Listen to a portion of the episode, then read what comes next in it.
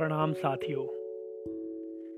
अष्टावक्र गीता के 19वें अध्याय में आप सभी का स्वागत है। इस अध्याय में महर्षि अष्टावक्र जी राजा जनक को एक तत्वज्ञानी की विवेक प्रक्रिया के बारे में बतला रहे हैं।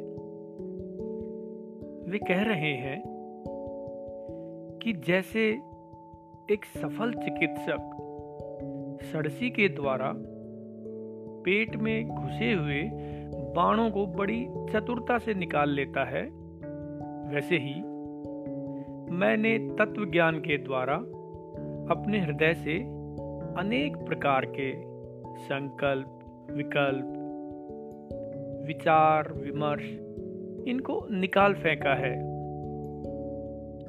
मैं अपनी महिमा में स्थित हूँ। मेरे लिए धर्म कहाँ? मेरे लिए काम कहाँ? मेरे लिए अर्थ कहाँ? विवेक कहाँ? द्वैत कहाँ और अद्वैत कहाँ? मैं सदा सर्वदा अपनी महिमा में स्थित हूँ। मेरे लिए भूल भविष्य तथा वर्तमान रूप काल कहाँ और देश कहाँ? मैं तो अपनी महिमा में स्थित हूँ। मेरे लिए आत्मा, अनात्मा, शुभ, अशुभ, चिंता एवं अचिंता का अस्तित्व ही कहाँ है?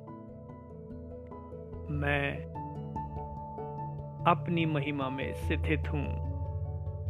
मेरे लिए कहा स्वप्न, कहा सुसुप्ति, कहा जागरण और कहा तुर्य? मेरे लिए भय ही कहाँ है? मैं तो अपनी महिमा में स्थित हूँ। मेरे लिए कहा दूर और कहाँ समीप, कहाँ बाह्य और कहाँ आभ्यंतर। मेरे लिए कहाँ स्थूल और कहाँ सूक्ष्म। मैं तो अपनी महिमा में स्थित हूँ।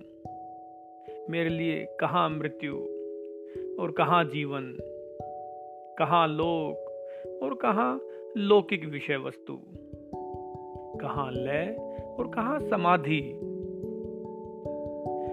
अर्थ, धर्म, काम, इनकी बात बंद करो।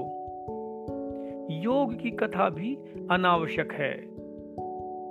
अब विज्ञान की चर्चा भी बहुत हो चुकी। बस, मैं तो अपने स्वरूप में स्थित हूँ। श्री।